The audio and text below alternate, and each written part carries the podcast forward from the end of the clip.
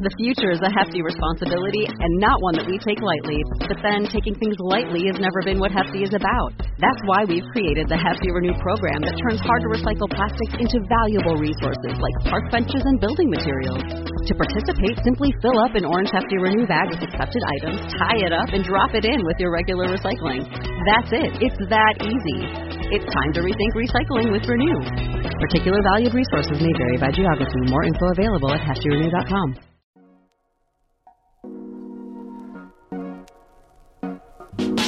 It's Thursday, December 15th, 2022. I'm Jackson Bird. Today, the interplay between science fiction and real world scientific innovations, from space travel to fusion energy. Plus, a replay of a classic Cool Stuff Ride Home segment on Krampus with an update on some risque depictions of the Yuletide rogue that have been making the rounds online this year. Here's some cool stuff for your ride home. Earlier this week, I discussed the U.S. Department of Energy's announcement that a federal lab has achieved net gain in a nuclear fusion energy reaction for the first time, something heralded as a major breakthrough. You can listen to my previous episodes for more information on exactly what happened and why it both is and isn't exciting. But today, I want to take a more cultural approach with a tee up from Maya Phillips in the New York Times about how popular culture, especially science fiction, has primed us to be excited for the possibilities of fusion. Phillips writes, quote, The news about trying to harness literal star power, the likes of which Hollywood could only dream, stirred great hopes because if replicated and controlled, it could one day provide a bountiful source of carbon free energy. If that sounds like science fiction, well, that's because we've been amply primed for this discovery in pop culture, where alternative versions of our present and fantastical imaginings of our future have shown us impossible technologies powered by some combination of special effects and incomprehensible jargon. End quote. Phillips then goes on to list movies that have featured fusion energy, like the Mr. Fusion Home Energy Reactor that helps take Doc Brown to the wondrous year of 2015 in Back to the Future, and Dr. Octavius's ill-fated fusion reactor in Spider-Man 2, and of course Tony Stark's arc reactor in the Marvel Comics and Cinematic Universe. While the word fusion and some vague scientific concepts get thrown around, the main point of fusion as shown in pop culture portrayals tend to be, quote, the symbol of an alternate reality in which energy and possibilities, superheroic or otherwise, are limitless, end quote. The point of fusion energy and these bigger franchises is not to teach us technically about fusion. As Phillips shares, quote, no matter how many times I watch my favorite sci-fi films and series, I still can't tell a parsec from a cylinder of drugstore plutonium, end quote. No, the point of fusion in pop culture is to encourage us to dream and to get us used to the idea of this being our reality. Recently, I started listening to a 2019 Washington Post podcast series called Moonrise, written and hosted by Lillian Cunningham, who also did their presidential series, one of my personal favorites. It devotes one episode to each U.S. president. Moonrise is about why the U.S. went to the moon. Not because it is hard, but really, politically, philosophically, scientifically, diplomatically, why did we go to the moon? I'm only a few episodes in, but one recurring theme so far is the influence of science fiction writers on the actual science and perhaps even policy decisions that eventually got us to the moon. And when I read Phillips's piece about fusion in contemporary pop culture, it made me think about a point made by Howard McCurdy, a professor and expert in US space policy. On Moonrise, he told Cunningham, quote, Anytime you get a new policy, it's invariably preceded by a culture shift. The people think about something one way, and then they change the way they think about it. End quote. Now, I've thought about this a lot in terms of civil rights, for example, over the years, but not as much in terms of technology and the natural world. McCurdy gave the example of the policy decision to create a national park system, saying, quote, our original impression of the forest is that it was a place you didn't go at night. the Grimm fairy tales, savage wilderness, a dangerous place. That started to change with works like Walden's Pond and the Hudson River School painting. It took 100 years to create a culture shift between viewing wilderness as savage and viewing wilderness as beauty.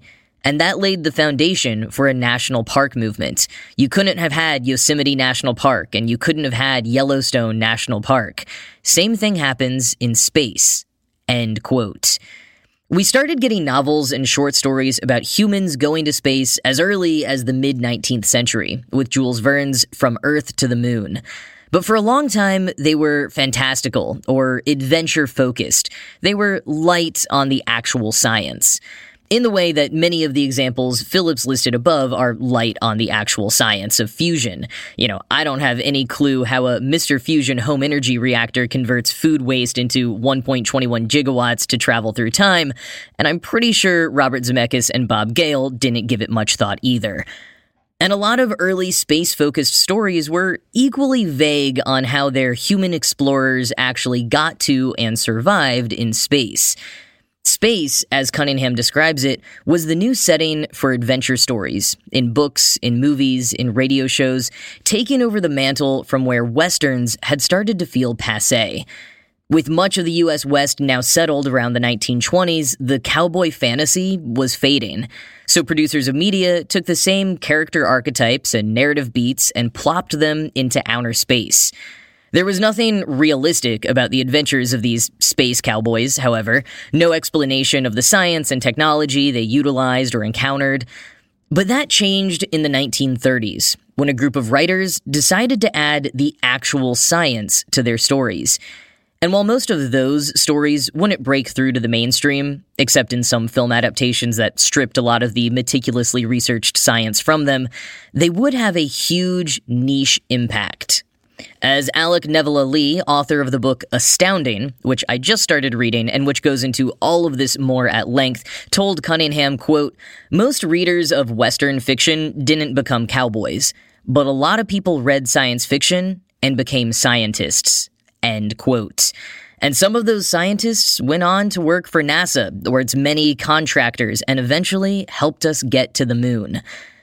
Fusion energy, in much more realistic detail, exists in countless sci fi novels today, and I'm sure it's inspired many of the younger folks who are working at the nuclear fusion energy labs around the world. And in its stripped down, more vague and optimistic appearance in more popular media, it's helping the rest of us get familiar with the idea. As Isaac Asimov said in an archival tape played on the Moonrise podcast, quote, No one is going to say that science fiction readers brought a man to the moon all by themselves, but we can say that the kind of science fiction that was published in 1940 helped prepare the public for the acceptance of programs to take a man to the moon. End quote. And the same might be said of fusion energy, or of so much technology and so many social changes, really.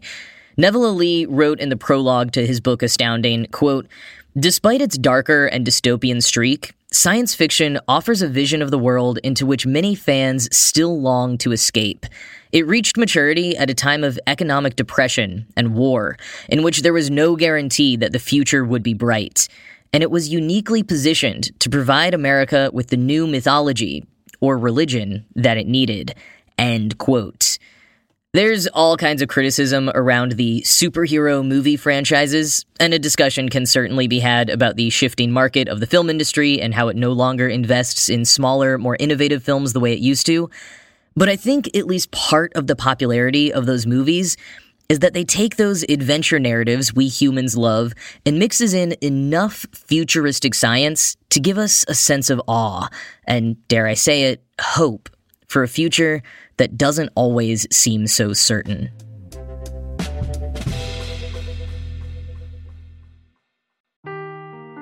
Seeking the truth never gets old. Introducing June's Journey, the free to play mobile game that will immerse you in a thrilling murder mystery. Join June Parker as she uncovers hidden objects and clues to solve her sister's death in a beautifully illustrated world set in the roaring 20s. With new chapters added every week, the excitement never ends. Download June's Journey now on your Android or iOS device or play on PC through Facebook Games. The future is a hefty responsibility and not one that we take lightly. But then, taking things lightly has never been what Hefty is about. That's why we've created the Hefty Renew program that turns hard to recycle plastics into valuable resources like park benches and building materials. To participate, simply fill up an orange Hefty Renew bag with accepted items, tie it up, and drop it in with your regular recycling. That's it. It's that easy. It's time to rethink recycling with Renew. Particular valued resources may vary by geography. More info available at heftyrenew.com. Well, full disclosure here, I had a last minute family thing come up this week and am recording these episodes for you in advance. And because apparently there are only so many hours in a day, I'm getting a little help from my friend, the Cool Stuff Ride Home back catalog. So today and tomorrow, you'll get one or two new recent stories, plus one from a previous episode. It's part practicality and part that I really like the episodes I've made in December in past years, and I was kind of eager for an excuse to share them again. And honestly, even having written these myself, I was still surprised by how much in them I had forgotten. So even if you listened to these episodes in the past, you might still learn something new again upon re listening. I tend to think we don't do enough rereading, rewatching, re listening these days with so much digital content constantly being pumped out. But that's another story for another day. Today, let's go back to December 3rd of last year and talk about Krampus, the origins and spread of that anti Santa legend. His big day, Krampusnacht, has already passed for this year. It's celebrated on December 5th annually, but it's never too late to learn a little more about this fascinating mythical figure. Now, two things I want to note before I play the archival segment. First, at the end, I recommend a handful of festivals and events from 2021. Obviously, that's a bit outdated, but many of them are annual occurrences, so I kept that in there on the off chance that you want to look any of them up and bookmark them for 2023.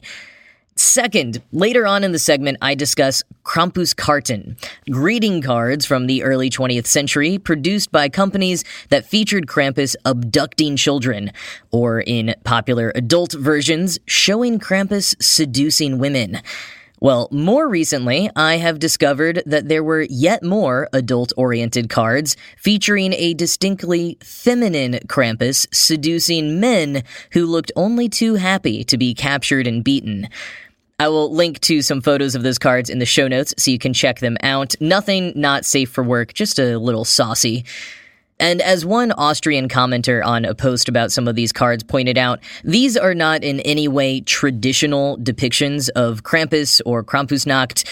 They compared it to naughty Mrs. Claus pinups. You know, there's no lore in the Santa Claus story about naughty Mrs. Claus. Where depictions of that do exist, it's just a fun bit of art or something made by a company to sell brandy or lingerie. Similarly, as the commenter said, quote, People treat it like a new, fun, scary thing, but for me, people who grew up going to Krampuslaufe every year, this is a piece of my actual culture that has survived since before Christianity. End quote. And that push and pull between pre Christian and enforced Christian traditions, as well as the spread of Krampus beyond his original roots, and how that story has gotten watered down as it spread, is exactly where this story from last year picks up. So here we go.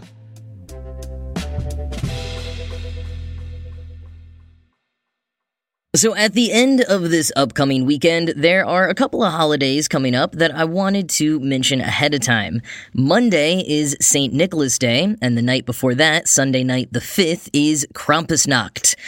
So, St. Nicholas Day, or the Feast of St. Nicholas, is typically celebrated on December 5th or 6th by Western Christian cultures, and a bit later on the 19th in Eastern Christian cultures. And at its most basic, it is a day to honor the actual St. Nicholas from Myra, just like any other feast day for saints. But over the centuries, as the various legends of St. Nicholas evolved around the world, it became a day in which some children would receive presents or a visit from St. Nicholas who would determine whether they had behaved that year. For a time, this was completely separate from Christmas celebrations, which were about honoring Jesus. This was about honoring a popular saint. Things changed around the time of the Protestant Reformation in 16th century Europe as reformers sought to eliminate all traces of Catholicism from their communities and those they dominated. They knew they couldn't get rid of the very popular Christmas celebration, but their new religion didn't believe in the need for saints, so St. Nicholas would have to go. But to appease children, they decided to move the traditional gift giving from St. Nicholas Day on the 6th to Christmas on the 25th and have Jesus visit the children instead of St. Nicholas. But as Professor Bruce David Forbes puts it in his Christmas A Candid History, quote, one problem was that the Christ child, sometimes portrayed by a little girl in a white dress or never seen at all, generated little excitement from children and families, and soon the Christ child was making the rounds with St. Nicholas or a replacement figure. In German, the child was known as the Christkindl, which later mutated in English to Kris Kringle, and in the United States eventually and ironically became yet another name for Santa Claus. Another problem was that the adult figures who emerged to replace St. Nicholas were often drawn from pre Christian midwinter folklore that bothered some Protestants even more. In the words of one Christian commentator, turning away from St. Nicholas unleashed a host of semi pagan pseudo St. Nicholases. Instead of making the observance of Christmas more sacred, the reverse occurred. A bewildering array of characters emerged, either as replacements for St. Nicholas or as his assistants, or as threatening counterparts who frightened children. Stand ins for Nicholas himself included Weihnachtsmann, or Christmas Man in Germany, Old Man Winter in Finland, and Father Christmas in England.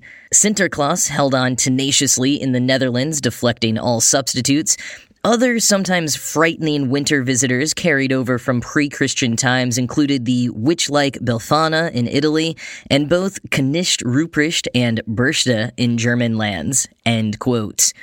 And just like the Protestant reformers did little to remove St. Nicholas or St. Nicholas like figures from cultural traditions, their attempts at stamping out St. Nicholas Day also failed, even in predominantly Protestant communities.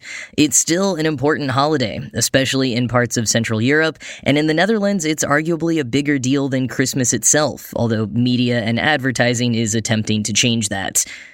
But going back to some of those St. Nicholas stand ins, sidekicks, and foils, another one that Forbes didn't mention is one who occasionally accompanies St. Nicholas on the eve of celebrations or stalks the town on his own. One you have no doubt heard about increasingly in recent years Krampus.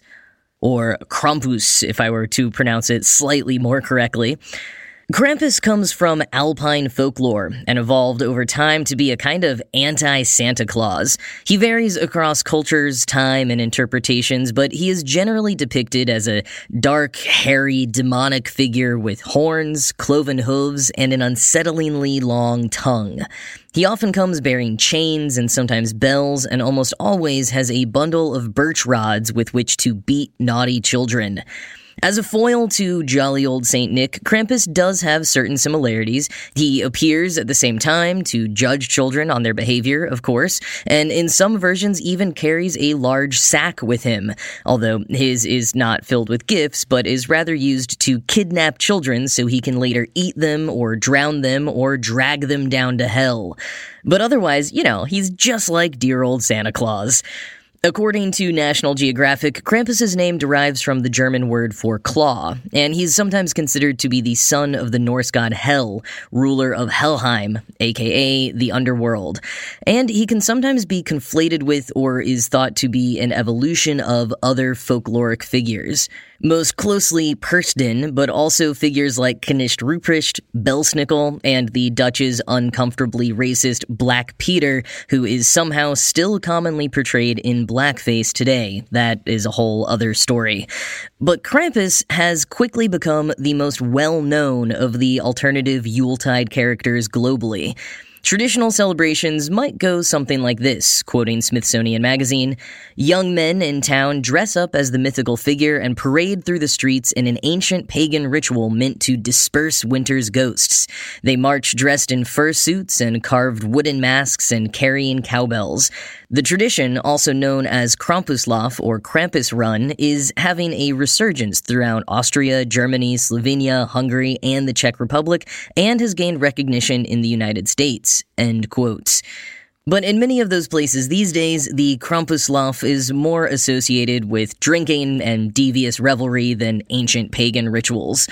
Lots of festivals featuring all sorts of activities, some based in tradition and some just like goth versions of Christmas, are cropping up in towns all across Europe and North America. And as you might guess, that Krampus run has turned into actual runs, like 5K races in parts of the US. Just like St. Nick, Krampus is not immune to commercialization. While there are recent critiques that Krampus is becoming too commercial, it's nothing new. Starting in 1890, Austrian companies began making Krampus themed postcards that looked much like other holiday postcards of the time, but with the demonic goat man on them, often in the midst of torturing a child and with phrases printed on them reminding children to be good. The postcards, or Krampuskarten, grew in popularity over the next few decades up until the start of World War I, and they weren't just meant to be foreboding for children. They were sometimes comical or even romantic, showing Krampus in sensual scenarios with women. Quoting National Geographic, these adult cards seem to portray Krampus as kitsch or ironic long before Americans held their first Krampus bar crawl. End quote. And from a separate National Geographic article, quote, Krampus's frightening presence was suppressed for many years. The Catholic Church forbade the raucous celebrations, and fascists in World War II Europe found Krampus despicable because it was considered a creation of the Social Democrats. But Krampus has been having a resurgence over the past few years, thanks partly to a bah humbug attitude in pop culture, with people searching for ways to celebrate the Yuletide season in non-traditional ways. End quote. And with Krampus more popular than ever, if you want to celebrate this weekend, you have plenty of options to choose from. New Orleans is staging a full on drive through Krampus themed parade for the fifth year in a row. And just a bit northwest up in Shreveport, the Necromanor Haunted House is extending their haunted season by offering photos with Krampus, a play on kids' pictures with Santa. There's also a Krampus Fest in Orlando, a family friendly Krampusnacht festival in Milwaukee, and a Krampus pageant in San Francisco, hosted by the amazing Sisters of Perpetual Indulgence with proceeds going to Trans Lifeline and the Trevor Project. You can also get a 12 Days of Krampus craft beer package from Southern Star Brewing Company in Houston. Limited supplies are available at a few chain stores like Specs and Total Wine, but you're probably going to need to be local to the tap room in Conroe to really get your hands on a box. And of course, you can watch the 2015 horror comedy film Krampus, directed by Michael Dougherty and starring Adam Scott and Toni Collette. And apparently, there is an extended R rated Blu ray edition coming out on the 7th called Krampus The Naughty Cuts. The original cut out a few scenes and dialogue so it could get a PG 13 rating, so I would expect more gore, more swearing, and maybe a bit more of the dark lore. So if you've been bummed that Halloween is over or just want to do something a bit different for the holidays this year, Krampus could be your answer.